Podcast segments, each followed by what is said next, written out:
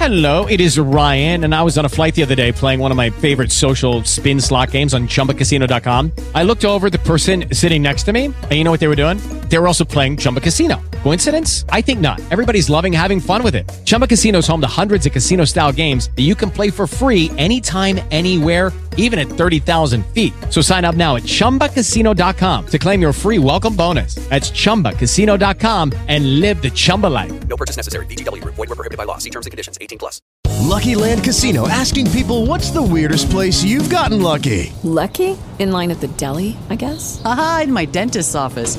More than once, actually. Do I have to say? Yes, you do. In the car before my kids' PTA meeting. Really? Yes. Excuse me, what's the weirdest place you've gotten lucky? I never win and tell. Well, there you have it. You can get lucky anywhere playing at LuckyLandSlots.com. Play for free right now. Are you feeling lucky? No purchase necessary. Void where prohibited by law. 18 plus. Terms and conditions apply. See website for details.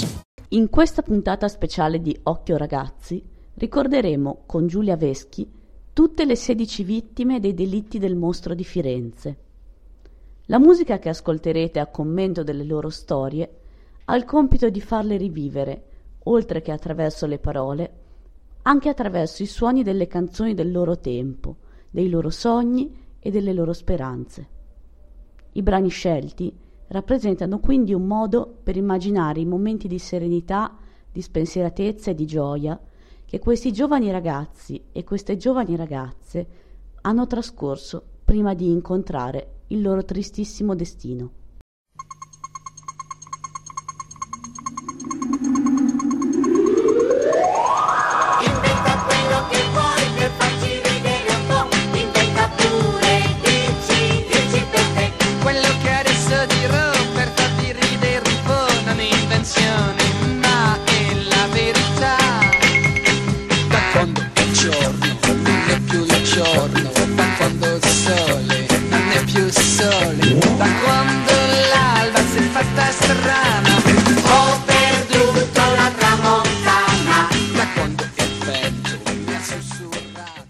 Adesso andiamo a parlare di Paolo e Antonella che sono un'altra delle grandi storie di questo mostro di Firenze. Sono una storia nella storia. Forse altro per il fatto che a me viene sempre in mente Luca Scuffio che sostiene che Paolo abbia salvato la figura di Antonella spostandosi con l'auto, cioè l'abbia salvata dalla mutilazione. E quindi in qualche modo l'estremo, l'estremo gesto d'amore, secondo Luca Scuffio, questo momento drammatico in cui la vita di Antonella viene purtroppo perduta, ma viene salvata la- l'integrità del suo corpo da questa reazione che, che Paolo ha nel momento in cui viene attaccato dal mostro.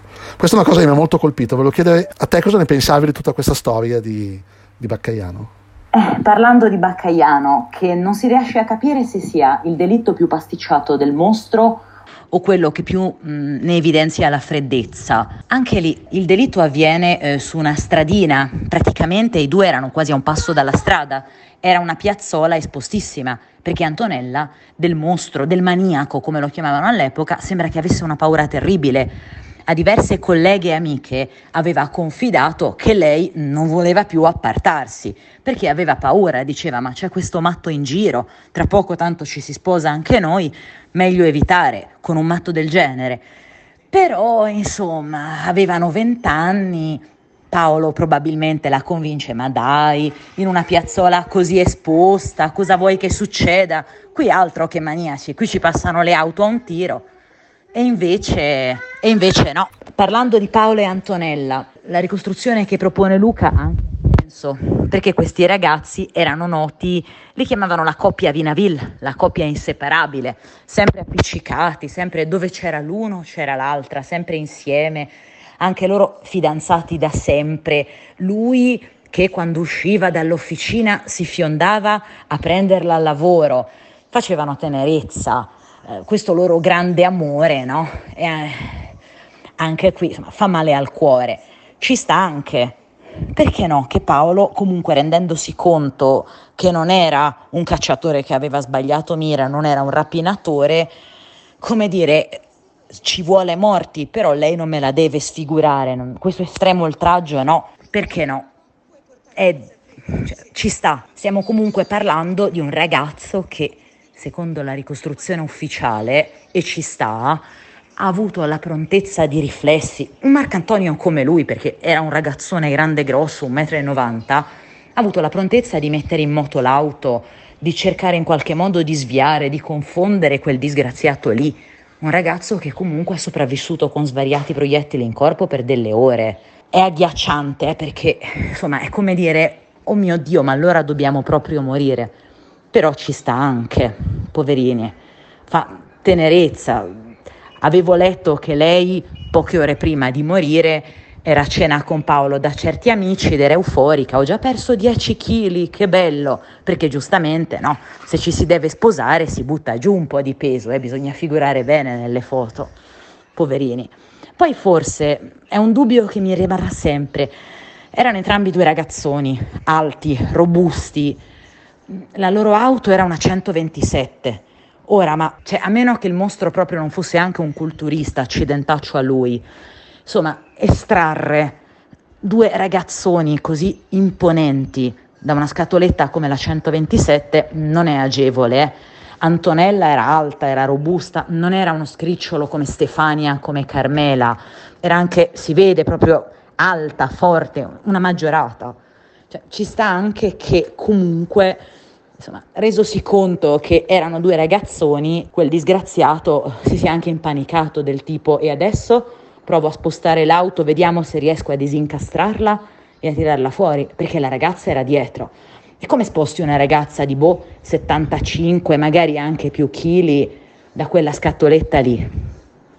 Però anche qui sono solo congetture, ecco, congetture che se le porta via il vento. Di fatto alla ricostruzione del caso contribuisce molto l'idea che fosse l'uno o l'altro a guidare, però in realtà non è decisiva. È comunque un dettaglio sul quale sono chiaramente tutti spesi in maniera approfondita, eh, dedicandoci puntate monografiche su Occhi nella notte di Angelo Marotta, su Notte del mistero di eh, Daniele Bronzi, insomma sono chiaramente delle, delle tematiche che vengono affrontate in maniera più, più certosina. E però per esempio Nicola Blasco come ricostruzione lui dice che proprio come dicevi tu è stato un avvistamento istantaneo, quindi l'istinto del, del, del, mostro si è attivato nel momento in cui ha visto questa coppia, ha fatto un giro perché sotto la macchina è arrivato a piedi e li ha sorpresi da, ha sorpresi da dietro. E quindi questo a deporre il fatto che probabilmente Antonello e Paolo non li aveva mai conosciuti, non li aveva mai visti, non li aveva mai attenzionati. Magari aveva attenzionato quella piazzola. Il dubbio sorge, anche perché comunque non dimentichiamo che, eh, ripeto, sto disgraziato accidentaccio a lui, insomma, permet- permettimi il paccianismo, comunque accidentaccio al mostro, eh, quest'uomo comunque eh, è riuscito a sparire perché ha massacrato quei due poveri ragazzi e poi è scomparso. Ci sono avvistamenti, mi sembra due ragazzini in motocicletta, vedono un tipo un po' strano, però vai a sapere, era il mostro? Era chiunque altro, questo sparisce come un fantasma. Uccide Paolo, uccide Antonella, risolve comunque il problema dell'auto caduta nel fossato perché lui sguscia via, quindi o riesce, non lo so, ha i poteri magici o è molto agile, se la svigna e nessuno lo vede. Si butta lì tra le fresche frasche, ha un qualunque mezzo, auto, moto, non lo so. Cioè, come fa? Ma stiamo parlando di qualcuno che i posti li conosce come? Perché se arrivi dal nulla, fai quel disastro e poi ti beccano. Invece lui evidentemente sa dove nascondersi, magari del tipo stiamo un po' qui appiattati e poi via, anche perché comunque, ripeto, si parla di anni in cui per chiamare i soccorsi ne passa di tempo. Trova il telefono pubblico o se no, boh, vai a suonare alla caserma dei carabinieri o prova a bussare a quella casa, insomma, non è semplice anche allertare i soccorsi. Sicuramente in questo lasso di tempo lui sparisce, non sappiamo cosa faccia, non sappiamo dove vada, però mh, avvistamenti, dubbi o strani movimenti non ne nota nessuno. L'unica cosa che tutti notano è quest'auto e il fatto che lui comunque li ha lasciati per morti, quindi era, era sicuro, non sembra essere andato a caso.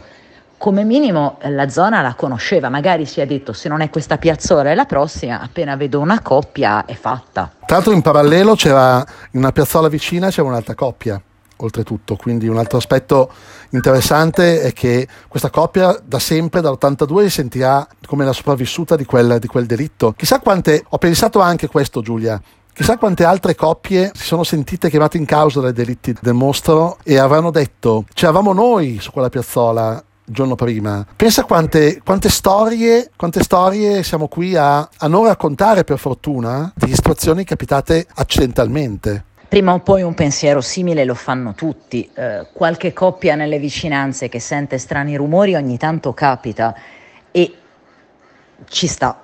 E come ci sta? Magari anche che ne sappiamo nella stessa piazzola dove succede il fatto c'è andato qualcuno prima o se ne sono andati o è scoppiata una lite o vatte la pesca, comunque hanno abbandonato il posto e sono arrivati gli altri due che purtroppo hanno subito quello che hanno subito.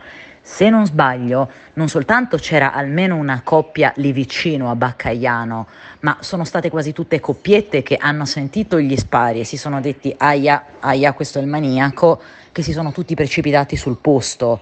Quindi probabilmente eh, quei due ragazzi che passano per primi, il dubbio che fossero in macchina, insomma, a fare quello che fanno tutti. Cioè, chissà che paura anche per loro dire, oh mio Dio, ma magari ci è passato davanti. Magari che ne sappiamo davvero, sto disgraziato gli è passato vicino, per qualche motivo ha detto no, non sono loro e via. Se non ricordo male, tornando a Vicchio, però mh, bada, sono ricordi un po' sfumati, sembra che un'altra coppietta di giovanissimi si fosse appartata alla boschetta quella sera o avesse avuto l'intenzione di andarci molto presto perché Pia e Claudio arrivano verso le 21.30 eh, vanno non vanno comunque quest'altra coppia di sconosciuti eh, se ne va prima. Alle 21.30 arrivano Pia e Claudio e alle 21.45 tre o addirittura quattro persone che si trovano lì nei pressi sulla Sagginalese indipendentemente sentono prima due botti e poi tre botti o viceversa e quelli, quelli sono i colpi del delitto, che Dio ci assista.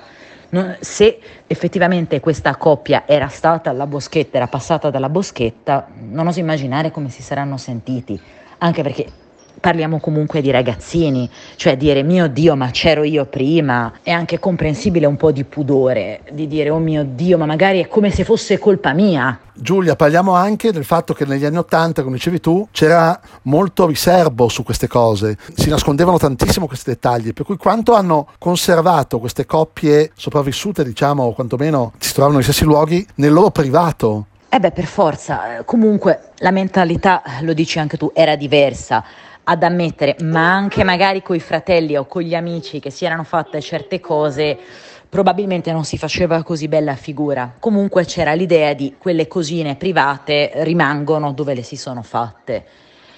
E poi insomma, anche le famiglie avevano, ma non è questione di tolleranza, chi all'epoca era genitore di adolescenti aveva una mentalità diversa, era tutta gente che aveva vissuto la guerra, probabilmente erano anche meno inclini a pensare a queste simpatiche frivolezze, al i ragazzi escono, chissà che vanno a fare, diciamo. È anche comprensibile, soprattutto considerato che erano coppie di giovanissimi che si siano detti ma cos'è, cosa non è, lasciamo perdere, quello è un matto, magari poi sa chi siamo e ci viene a far la pelle.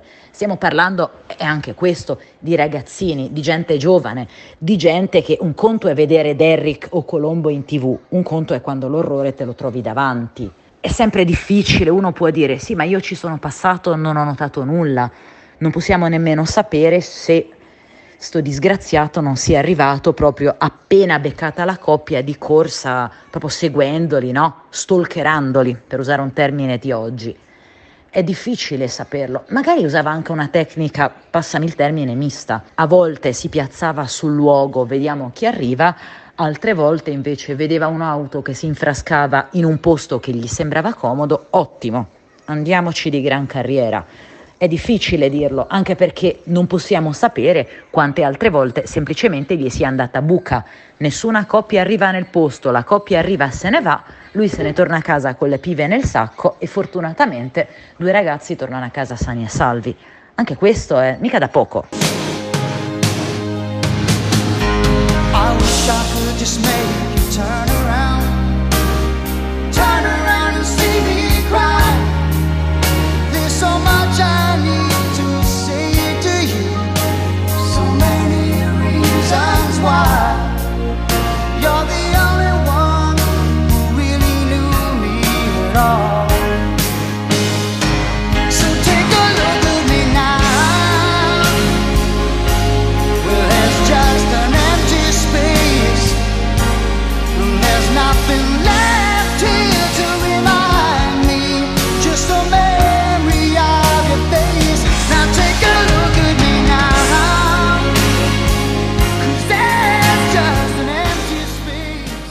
Se io penso, eh, Giulia, alla vittima più assurda di tutto questo, a me viene in mente, sono tutte assurde naturalmente, oggi non stiamo facendo una gerarchia per nulla, anzi abbiamo rievocato le storie di tutte le vittime, adesso facciamo le ultime due, appunto perché una delle più assurde delle, tra le vittime è Illo Bianco, che per la prima volta incontra Barbara Locci quella sera e viene ucciso assieme a lei. Antonio Lo Bianco è, è, la vittima nonsense, totalmente nonsense di tutta questa vicenda, almeno nella mia visione. Sì, Antonio Lo Bianco, per usare un termine anglico di moda, è la vittima più random di tutte, perché lui in teoria quella sera, se non sbaglio, avendo pochi soldi, aveva anche pensato quasi quasi non esco proprio e me ne sto a casa. Lui quella sera addirittura si era fatto prestare qualche migliaio di lire, poi da ultimo è Barbara che paga il cinema, esce per combinazione, succede quello che succede, è chiaro. Sì, tra l'altro eh, Giulia, Giulia Totaro, nella sua monografia su Antonio Lo Bianco, Giulia Totaro, ricorda che quella sera disse alla moglie che andava a prendere sigarette. Eh sì, suppongo fosse negli anni 60, in quel contesto, una scusa un po' classica, come dire, cara, io vado a comprare le sigarette, magari vado al circolo a farmi una o più partite di biliardo, magari mi faccio una giratina con gli amici del baretto, magari vado a fare il galletto con un'altra, ma tu stai tranquilla perché anche se il tabacchino è lontano, poi torno. E in effetti eh, la signora Barranca, la moglie di Antonio Lo Bianco, lascia intendere che in qualche modo lei si era detto, e eh vabbè, si fa qualche partita a biliardo, si guarderanno la televisione, si ascolteranno quella robaccia nei jukebox con la monetina, poi mi torna. E invece questa donna, giovanissima, nemmeno trentenne e con tre bambini, dice, io e mio marito l'ho rivisto alla medicina legale. Cioè, se ci si pensa, ribadisco, ormai siamo tutti sposati e con bimbi, era gelante. Lei che comunque aveva un marito che vabbè. Step into the world of power, loyalty and luck. I'm gonna make him an offer he can't refuse. With family, cannolis and spins mean everything. Now, you wanna get mixed up in the family business. Introducing The Godfather at ChumbaCasino.com. Test your luck in the shadowy world of The Godfather slot. Someday, I will call upon you to do a service for me. Play The Godfather now at ChumbaCasino.com. Welcome to the family. VGW Group. No purchase necessary. Void where prohibited by law. See terms and conditions. 18 plus. Avrà anche amoreggiato con la Barbara, però non faceva mancare niente. Ottimo padre, ottimo marito e lo rivede alla medicina legale e non è un incidente che uno dice è un incidente, un omicidio. Ma come un omicidio? Cioè, uno come lui con tre figli che si pagava la Giulietta a rate e presumo consegnava tutto lo stipendio alla moglie, che possibilità aveva di finire ammazzato? Ma nessuna. Quelli come lui badavano a non spendere, mandavano i figli a scuola e magari da vecchi si compravano la casa e dicevano dai ce l'ho fatta, è valsa la pena emigrare, è andato tutto bene. Invece no, lui è proprio la vittima più improbabile. E in più era la prima volta no, che usciva con Barbara. Colpisce tantissimo questo, questa, questo aspetto random, questo aspetto casuale totale. Non possiamo tra l'altro sapere se Barbara fosse andata altre volte lì nello spiazzo lungo Trente Vingone. Cosa possiamo, chissà, la sua vita dove la portava. Se non ricordo male, eh, sempre la signora Barranca anni dopo dice agli inquirenti che lei durante il processo a Stefano Mele, poveraccio anche Stefano Mele, aveva visto uno dei fratelli di Mele e si era un po' sfogata del tipo ma proprio a mio marito con tre figli da mantenere, ma proprio a lui doveva succedere. E a suo dire, insomma, il fratello di Mele le aveva detto guardi, mi dispiace, pover'uomo, però lei, la cognata, doveva, come dire, prima o poi qualcosa di brutto doveva capitarle, per noi era come se fosse già morta. Peccato che sia capitato a suo marito, ecco. Questo dà anche l'idea. Per il resto, chissà, Barbara, a quanto pare, salvo, come dire, spassarsela, non confidava niente a nessuno. Non risulta proprio che avesse amiche o amici. Lei usciva con i vari uomini e via. Tra l'altro sembra che, come dire, l'amore in auto fosse un po' riservato agli ultimi arrivati, perché per citare Nino Filastò, che ne sa certo più di me, insomma, eh, gli amanti più aficionados, altro che andare in macchina nei pressi del torrente Vingone che se ti beccano e ti osceni in luogo pubblico. Gli amanti certificati avevano il letto coniugale di Casamele e il marito che al mattino toc toc servizio in camera. Sorge anche il dubbio che magari con lo bianco doveva essere un'uscitella così e va bene, dai, piazziamoci in macchina, tanto il ragazzino dorme. Probabilmente se lo bianco fosse stato un aficionado, lei mandava il marito a dormire sul divano e al mattino lo bianco avrebbe usufruito di colazione a letto.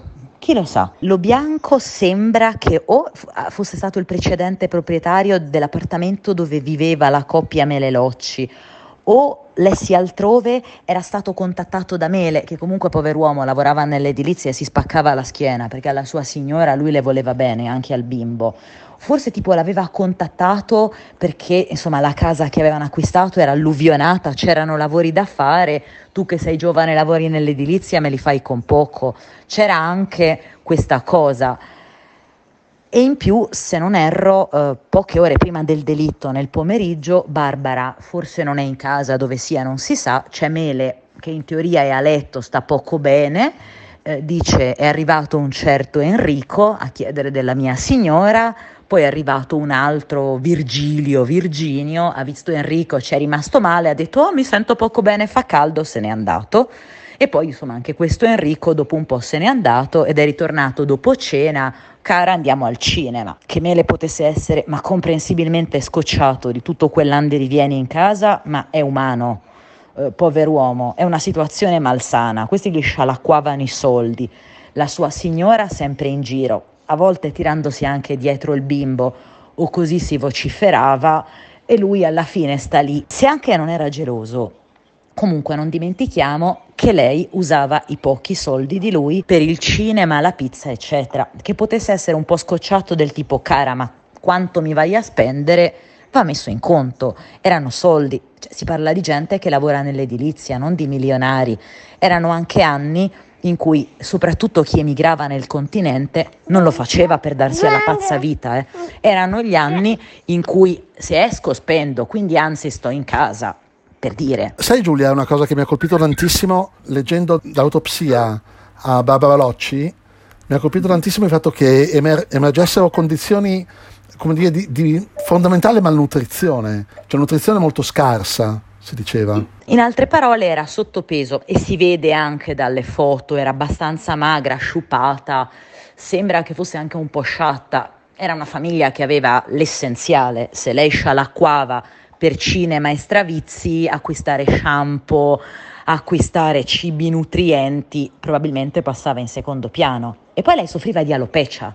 Eh, si vede eh, quelle pochissime foto che ho visto delle scene del delitto, e sa Dio se non siano insomma in- angosciose. Lei ha i capelli corti, ma molto corti e sembra che fossero radi. Strano che soffrisse di alopecia perché era molto giovane, mm, trentenne, non portati benissimo, però strano. O forse l'alopecia dipendeva da qualche problema, non si sa. Però sì, cioè, era sottopeso, con un vestituccio da casa, mm, con due lire nel borsellino, ma un po' come la storia dei calzini di Natalino, ma che potesse avere i calzini un po' logori, stupisce fino a un certo punto. Cioè, non è che suo babbo e sua mamma avessero soldi da buttare via come oggi per comprargli un paio di calze da abbinare a ogni vestito. Probabilmente, come all'epoca facevano tante persone che avevano poche disponibilità economiche, e vabbè, i calzini sono quelli che sono, tanto non li vede nessuno, anzi, figuriamoci se si buttano soldi per eh, i calzini quando ci sono spese varie da farsi, ecco. Questa è anche una possibile spiegazione. Però sì, lo ricordo, è triste, no? Lei col vestituccio, pochi capelli, il bimbo magrolino, sembra quasi un Gian Burrasca, fa tenerezza.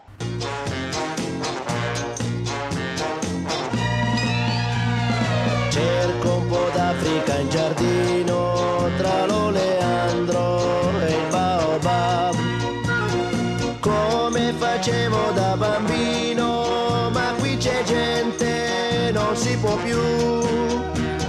Stanno innaffiando le tue rose, non c'è il leone, chissà dov'è.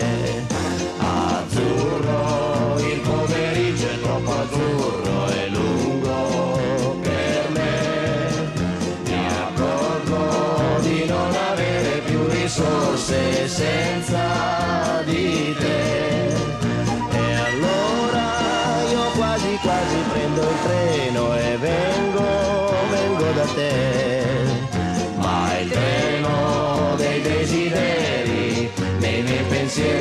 contrario va. Azzurro, il pomeriggio è troppo azzurro e lungo.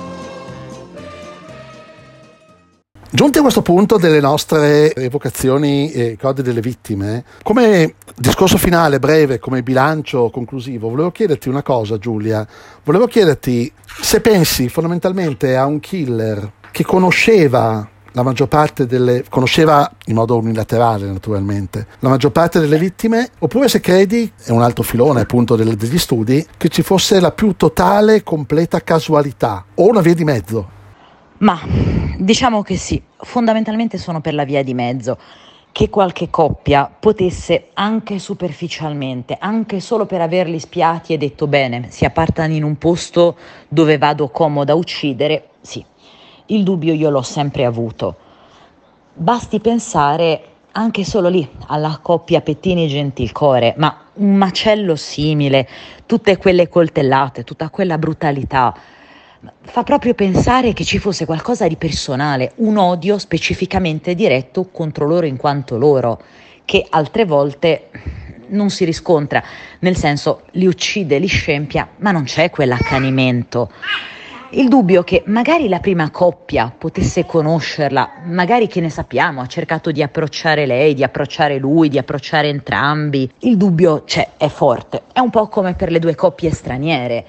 Chi ci può dire che eh, lui stesso, disgraziato che è stato, non ha suggerito agli uni o agli altri, ma provate ad- a campeggiare lì, è tanto comodo, magari pensando, guarda un po', così stanno dove voglio, sta- dove voglio io che stiano. È un dubbio che sorge, anche perché mh, non sono una grande esperta, però è noto che quasi tutti i serial killer, alcune vittime le agganciano, ci interagiscono o quantomeno provano a interagirci, altre le colpiscono e basta. Pensiamo a Ted Bundy. Con una delle vittime addirittura aveva seguito insieme alcuni corsi all'università, altre invece, povere ragazze, sono nel posto sbagliato al momento sbagliato. Alcune sembra diano voglia che le abbia tenute vive non si sa come alcuni giorni da qualche parte, altre uccise sul momento. Ci può stare che anche il mostro agisse, come dire, in modo un po' misto. A volte li agganciava o fantasticava su di loro, o magari altre volte arriva nel posto dice speriamo che ci siano Tizio e Caia, invece c'è un'altra coppia e dice mi vanno bene pure lui, forza e coraggio. È una di quelle domande che fatalmente, qualunque tesi si abbracci, rimarranno sempre senza risposta. Totalmente, sì, hai perfettamente ragione Giulia. Io ti, veramente, io ti ringrazio tantissimo per, questi, per queste piccole monografie che abbiamo dedicato a ciascuna delle vittime del mostro di Firenze in questo 29 luglio, in questa giornata in cui ricorre il 36esimo anniversario del- dell'omicidio di Vicchio di Piero Montini e Claudio Stefanacci. Mi viene in mente proprio così come riflessione finale che Claudio prese 10 coltellate anche Claudio prese tante coltellate. Questo è un altro dettaglio che mi colpì quando studiai l'inizio della storia del mostro di Firenze. Sì, e mm, non è che con rispetto parlando si è preso le coltellate al torace o magari alle braccia in un tentativo di difesa.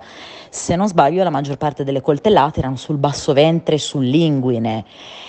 È un po' inquietante o semplicemente, insomma, il mostro ormai era partito nel suo loop omicida e Dio ci perdoni, dove colpiva, colpiva o c'è un accanimento, iniziava, insomma, iniziava a svarionare al punto da accanirsi anche sull'uomo, o magari li conosceva e quindi era qualcosa di personale, del tipo come osi tu giovanotto amoreggiare con questa bella biondina?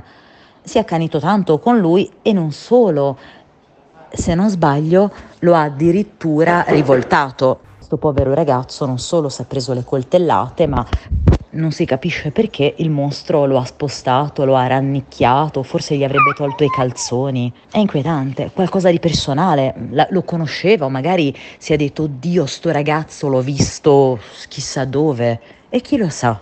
E certo, e il fatto che questi due delitti, cui sembra più conoscere le vittime, avvengono tutti e due molto vicini nel Mugello, ha fatto pensare proprio alla collocazione del mostro. Insomma, tanti pensieri. Qua dovremmo aprire tantissimi altri filoni, tantissime altre, altre storie che racconteremo magari con- in, altre, in altre circostanze. Dove, dove dove abitava il mostro, secondo te, Giulia? So che è una domandona.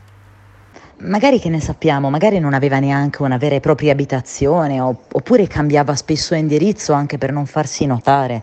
È difficile, anche perché che conoscesse i luoghi è più che evidente, però può essere una conoscenza dovuta al fatto che stava spesso in giro per studiare i posti, che ne sappiamo, o magari aveva qualche hobby anche, come dire, mm, innocuo, boh, la caccia, la pesca, eh, l'andare per funghi che poteva spiegare, o era nato in un posto e quindi lo conosceva, o magari, che ne sappiamo, ogni tanto cambiava indirizzo e sceglieva vicino piuttosto che appositamente dalla parte opposta dove abitava. È difficile dirlo, sicuramente ovunque abitasse, insomma, doveva essere un posto dove nessuno sospettava, dove magari viveva da solo o magari aveva un, un nascondiglio o qualcosa dove far sparire tutto, perché a oggi la pistola, i coltelli e i resti di quelle povere ragazze non si sono trovate. Cioè, questo comunque è uno che sapeva cosa faceva e aveva possibilità di nascondersi, boh, magari anche di riprendersi, di darsi una sciacquata, di far sparire ogni cosa e di tornare in mezzo ai familiari, agli amici, a chiunque con un aspetto normale, con un aspetto che non facesse dire oh mio Dio, ma che faccia hai? Perché sei tutto ferito? Perché sei strano che tu hai fatto? Non risulta niente di simile. Era come un'ombra, fa pensare a un fantasma, dai. Io ti ringrazio Giulia per questo tuo contributo per Occhio Ragazzi, questo podcast che ricorda, e oggi in modo particolare ricorda le 16 vittime del mostro di Firenze. Ti ringrazio ancora perché è stata una chiacchierata molto piacevole, molto ricca, molto piena di passione, di trasporto e di voglia di capire sempre più. È un po' una storia comunque di una parte dell'Italia, anche un po' di come una generazione che in fondo doveva vivere spensierata abbia un po' perso l'innocenza, abbia un po' scoperto e nel modo peggiore che esiste anche il male che neppure essere giovani, innamorati e sani ti può risparmiare. È una storia dolorosa e così nel mio piccolo, da umile e semplice cittadina, mi piace pensare che sia come dare insomma, un pensiero affettuoso a tutte queste 16 persone, ai loro cari, a tutti quelli che comunque in questo caso doloroso ci hanno rimesso la vita, la salute e gli affetti. È anche un po' il minimo, diciamo, che si possa noi fare. E ti ringrazio anche di avermi dato la possibilità di farlo. Ma figurati, è stato veramente un piacere Giulia questo momento. Ci risentiamo presto, grazie mille ancora e ciao a tutti. Occhio ragazzi torna presto con altre puntate, altri approfondimenti. Restate con noi, continuate ad ascoltarci su Spreaker, su Apple Podcast, su Google Podcast, insomma dove volete, purché ci diate il vostro sostegno perché i nostri ascoltatori sono il cuore di questo progetto. Ciao a tutti, da Vic.